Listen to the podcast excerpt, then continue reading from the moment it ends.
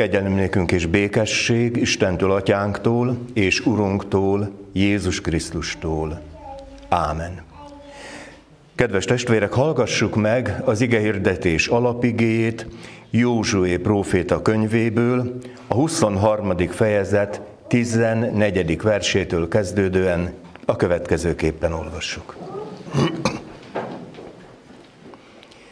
Józsué mondja, én most már elmegyek azon az úton, amelyen minden földi ember elmegy. Ismerjétek el teljes szívetekkel és teljes lelketekkel, hogy nem veszett el egyetlen szó sem azokból az ígéretekből, amelyeket megígért nektek Istenetek az Úr. Mind beteljesedett rajtatok, nem veszett el abból egy szó sem. De ahogyan beteljesedett rajtunk mind az az ígéret, amelyet Istenetek az Úr megígért nektek, úgy fogja beteljesíteni rajtatok az Úr minden fenyegetését is, amíg ki nem pusztít benneteket erről a földről, amelyet nektek adott Istenetek az Úr. Ha megszegítek Isteneteknek az Úrnak a szövetségét, amelyet ő rendelt nektek, ha elmentek, és más isteneket tiszteltek, és azok előtt borultok le, akkor föllángol majd ellenetek az Úr haragja, és hamarosan kipusztultok erről a jó földről, amelyet nektek adott. Ámen.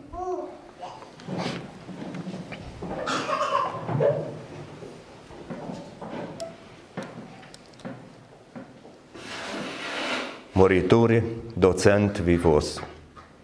Kedves testvérek, ez a latin mondat, rögtön fordítom, valami fantasztikus nagy bölcsességet takar. Arról van szó, hogy a halálba menők tanítják az élőket. Úgy is mondhatom, hogy az utolsó szavak, az utolsó impulzusok, az utolsó élmények mind-mind meghatározóak.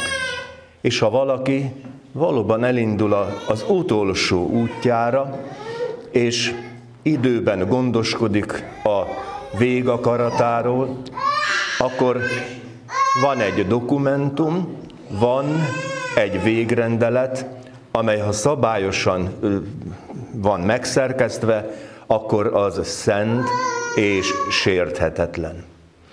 Mert hogy a halálba menők tanítják az élőket. És itt van előttünk egy öreg ember, aki Izrael honfoglalását teljesítette be, és aztán érzi, hogy megfáradt, elfáradt, most már a homokórán peregnek, a homokszemek, nincs sok vissza, és ekkor ma talán azt mondanánk, hogy kampány körútra indul. És két városban is összehívja a nép vezetőit, és aztán szívükre helyezi azt, hogy ne felejtsétek el. És a történetükre, a történelmükre appellál, hogy gondoljátok végig, velünk volt az Úr, minden ígéretét beteljesítette, megkaptuk az ígéret földjét, amely jó föld, megkaptuk azt, ami, amit ő valóban megígért, és igazából jó dolgunk volt. És ezzel nem azt mondja, hogy ez egy gondtalan, az élet napos oldalán megtett kirándulás volt, hanem arról beszél, hogy ugyan 40 esztendék tartott a pusztai vándorlás. Ugyan rengeteg gond, baj, feszültség is volt, de hát a végeredmény, az itt vagyunk, a megérkeztünk élménye. És azt mondja, hogy ne felejtsétek el, tartsátok meg, mert ez nagyon-nagyon fontos. De ha nem tartjátok meg, akkor ne csodálkozzatok, hogy Isten haragja sújt benneteket. Akkor ne csodálkozzatok, hogy, hogy elvesztek. Idegen Isteneket imádtok, akkor, akkor mindennek vége.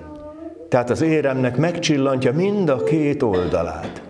És az az érdekes, hogy ez a most már jó pár évezredes szöveg, hogyan lesz élővé, ha ugyan élővé lesz ma, a 21. században, itt, Európa közepén, Dunaharasztiban és a környékben. Szóval, hogy élő lesz ez? Éltetni fog bennünket? És ha visszagondolok, hogy mi minden történt, akkor, akkor az történik, hogy, hogy igen, valamit meg kell köszönni. Meg kell köszönni mindazt, ami történt, ami jó történt, betegségekből gyógyulás, gyász esetén még a vigasztalást is. Szóval, hogy, hogy van mögöttünk egy bizonyos múlt. És ez a múlt arról beszél, ha van szemünk, szívünk, lelkünk, arról is beszél, hogy velünk volt az Isten.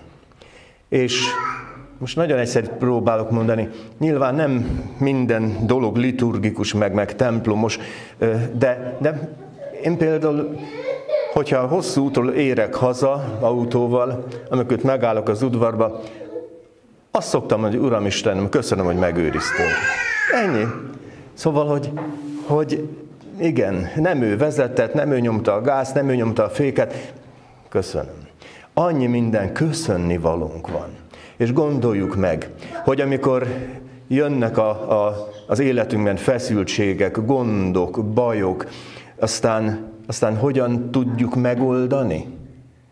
Hát úgy, hogy bocsánatot kérünk, hogy megbocsátunk. Szóval, hogy, hogy mindenre lehet megoldás, ha van a szívben készség arra, hogy komolyan vegyem, hogy olyan múlt van mögöttem, amiben ugyan láthatatlanul, elrejtőzködő módon ott van Isten.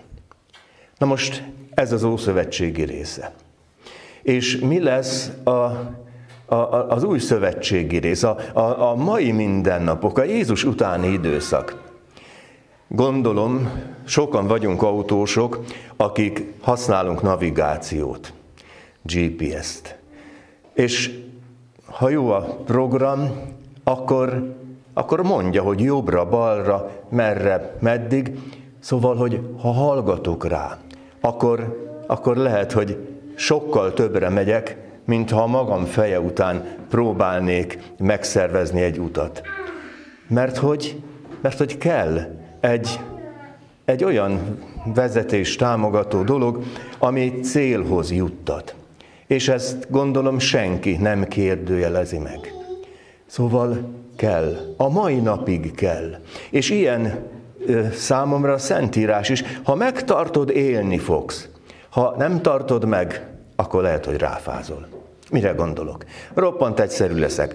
A tíz parancsolat nem egy túl bonyolult, hosszú szöveg, ugye? Ne ölj, ne lop, stb. stb. Az egész életünket megalapozza. És tessék arra gondolni, hogy Isten nem ver bottal. Nem hát, de de amikor a szabályokon túlteszem magam, akkor, akkor mi minden történet? Nemrégiben láttam egy balesetet, illetve a következményét. Egy autó kisodródott a kanyarban. Vajon miért? Hát mert aki vezette, az eszetlenül nyomta a gázt. Isten nem ver bottal. A megtartott szabály az életet jelenthet az áthágott szabály akár halált is hozhat. És ezt, ha tetszik, ha nem, ezt komolyan kellene venni. Igen, de itt vagyunk a 20. 21. században, és volt olyan német filozófus, aki egyenesen arról értekezett, hogy Isten halott. A modern korban már élő Istenről nem ildomos beszélni. Isten halott. Mondja a filozófus, ezzel mint egy azt mondja, ez már nem tétel, vele nem számolunk, itt most jön a ráció, jön a tudás, jön az ember nagy korussága és nagy korusítása, és aztán majd minden megy a maga rendje és módja szerint. És hogy is van ez? Hogy amikor az ember nagyon nagyon-nagyon kézbe akarja venni a sorsát. A bibliai fogalmat mondom, abból mindig a, a bűnből jön ez elő. És minden, ami ártásunkra van, és amivel ártunk a másiknak, az valahogy az a bűn. Az, hogy elszakadtunk az Isten rendjétől. hogy elveszítettük a fonalat, elveszítettük a rendet. És ha Isten bennünk meghal, akkor, akkor mi nagyon rosszul járunk. De gondolok valakire, Martin Buber, 20. Eh, századi zsidó filozófus, ragyogóan írja le ezt a 20. századi Isten ember képet. Azt mondja, hogy a modern embernek Isten fogyatkozása van. És erre fölfűzesz, hogy, hogy milyen a napfogyatkozás. Amikor jön a napfogyatkozás, akkor látom különösképpen markánsan is, hogy a nap ott van, csak valami eltakarja, és aztán, aztán már nem süt, aztán sötét jön, és lehűlés. Életemben egyszer éltem át a évtizedekkel ezelőtt a napfogyatkozást, hát ez valami érdekes volt. Barátainkkal voltunk az Alföldön, és, és ott, ott éltük meg egy faluban a napfogyatkozást, elkezdett sötétedni, aztán egyre sötétebb lett, aztán, aztán a kutyák nekiálltak vonyítani, aztán a, a tyúkok, kakasok égtelen rikácsolásba kezdtek, hát nyilván nem tudott mit kezdeni a, a, a, a helyzettel. Szóval a napfogyatkozás különös dolgokat hoz. Az Isten fogyatkozás bennünk különös dolgokat hozhat. Mert lehet, hogy van tudásom, hogy van valaki, talán még azt is sejtem, hogy hol találnám meg, mondjuk a Szentírásban, de, de a hiányát érzem. És jön a sötét, a, a szellemi sötétség. Aztán jön az, hogy nyári időben nem süt a nap, és hirtelen délelőtt elkezdünk fázni. Aztán, aztán tudjuk, hogy ott van a nap, csak takarja valami. És, és aztán ebből jön az, hogy hogy vegyük komolyan. Ha az embernek Isten fogyatkozása van, akkor sötétsége lesz, akkor hideg lelése lesz, mert hogy hiányzik. Igen. A napokban volt évfordulója, hogy egy német mártír teológust, Dietrich Bonhoeffert kivégeztek 45-ben. Ő mondja azt, és most ne lepődjünk meg túlságosan, ő mondja azt, hogy nekünk, 20. századiaknak, hát ezt a 40-es években írja, úgy kellene élnünk, mintha nem lenne Isten. Ez meglepő? Nem azt mondja, hogy csináljunk úgy, mintha nem lenne, éljünk úgy, mintha nem lenne. Hogy észreveszik-e rajtunk, hogy mi nem a korszellemmel sodródunk, hogy minket nem visz a, a, a tömeg, meg a propaganda, hanem hogy élek a magam által megértett szabályok és törvények szerint. És így értjük azt, hogy a zsidónak ott van a parancsolat. A tíz parancsolat is, meg az az összes többi, 613, mózesi parancsolatok. Aztán Jézus azt mondja, már lerövidítve, hogyha mégiscsak sok lenne ez a, ez a 613, vagy akár a 10, szeresd az Urat, a te Istenedet, szeresd fele barátodat, mint magadat. Igen, de hogyha még ez is sok volna, akkor jön egy egyházatja, Augustinus, Augustinus, Szent Ágoston, és így summázza a, a bibliai tartalmat, szeres és tégy, amit akarsz. Mert hogy a szeretet soha nem viselkedik égtelenül. Mert az, akiben szeretet van, az nyilván ezt fogja kisugározni. Akkor, akkor egészen bizonyos, hogy, hogy lesznek olyan jelek, amire az ember úgy fölkapja a fejét, hogy jé. Van egy kedves atyai barátom, egy stratégiai vállalatnál dolgozott, komoly bibliás hívő ember, és hát persze a, még a fordulat előtti időszakról beszélünk, az, hogy hogy ő nem volt pártag, az egy dolog, megtűrték az eszent meg a, a munkája miatt, és, és aztán vele esett meg, hogy akkor még NSK volt Nyugat-Németország, hogy kiküldték egy tanulmányútra. Az idősebbek tudják, miről beszélek, ugye? Eljutni az NSK-ba, vasfüggönyön túlra, na szóval, és aztán jó kis napi díj is járt hozzá, és megköszönte a lehetőséget, és azt a javaslatot tette a főnökének, hogy, hogy inkább küldjék ki azt a fiatalembert, aki lakásvásárlás, pénz kellett, stb. stb. Tehát ez az én atyai barátom lemondott egy igen komoly pénzzel járó dologról. Odatta valaki másnak. És, és aztán az a valaki, aki, aki kimehetett, aztán visszajött, azt kérdezte, hogy Bandi bácsi, ezt miért csináltad? És azt mondja, nézd, tudom, hogy neked erre nagyobb szükséged volt. De mégis miért? És azt mondja, hogy hát normális ember ilyet nem csinál. Azt mondja, lehet, hogy nem vagyok normális, keresztény vagyok. Szeres és tégy, amit akarsz. Vigyázat, a halálba menők tanítják az élőket.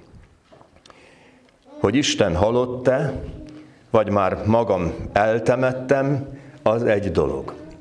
De az, hogyha azt látom, hogy fogyatkozása van, akkor érzem azt, hogy valami nincs rendjén.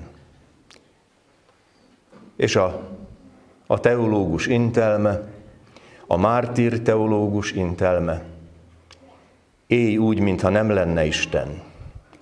Mert a többiek lehet, hogy csak a te élet jeleidből veszik észre, hogy dehogy nem. Él. Csak észre kell venni a szavakban, a gesztusokban, a mozdulatokban, hogy ő valóban van. Ígérete szerint így mondja Jézus, veletek vagyok minden napon a világ végezetéig. Hát ezt köszönjük meg. Urunk Istenünk, köszönjük, hogy a Te szavad, igéd, üzeneted annyi mindenre jó, megtanít emberül élni, megtanít helytállni a mindennapok forgatagában. Köszönjük, hogyha komolyan veszük igédet, akkor azt is megtanulhatjuk, hogy veled halni is lehet, mert te a remény gazdája is vagy. Köszönjük, hogy megszólalatott drága igéd, hogy megérthettük, megérthetjük, befogadhatjuk. Áldott légy érte. Ámen.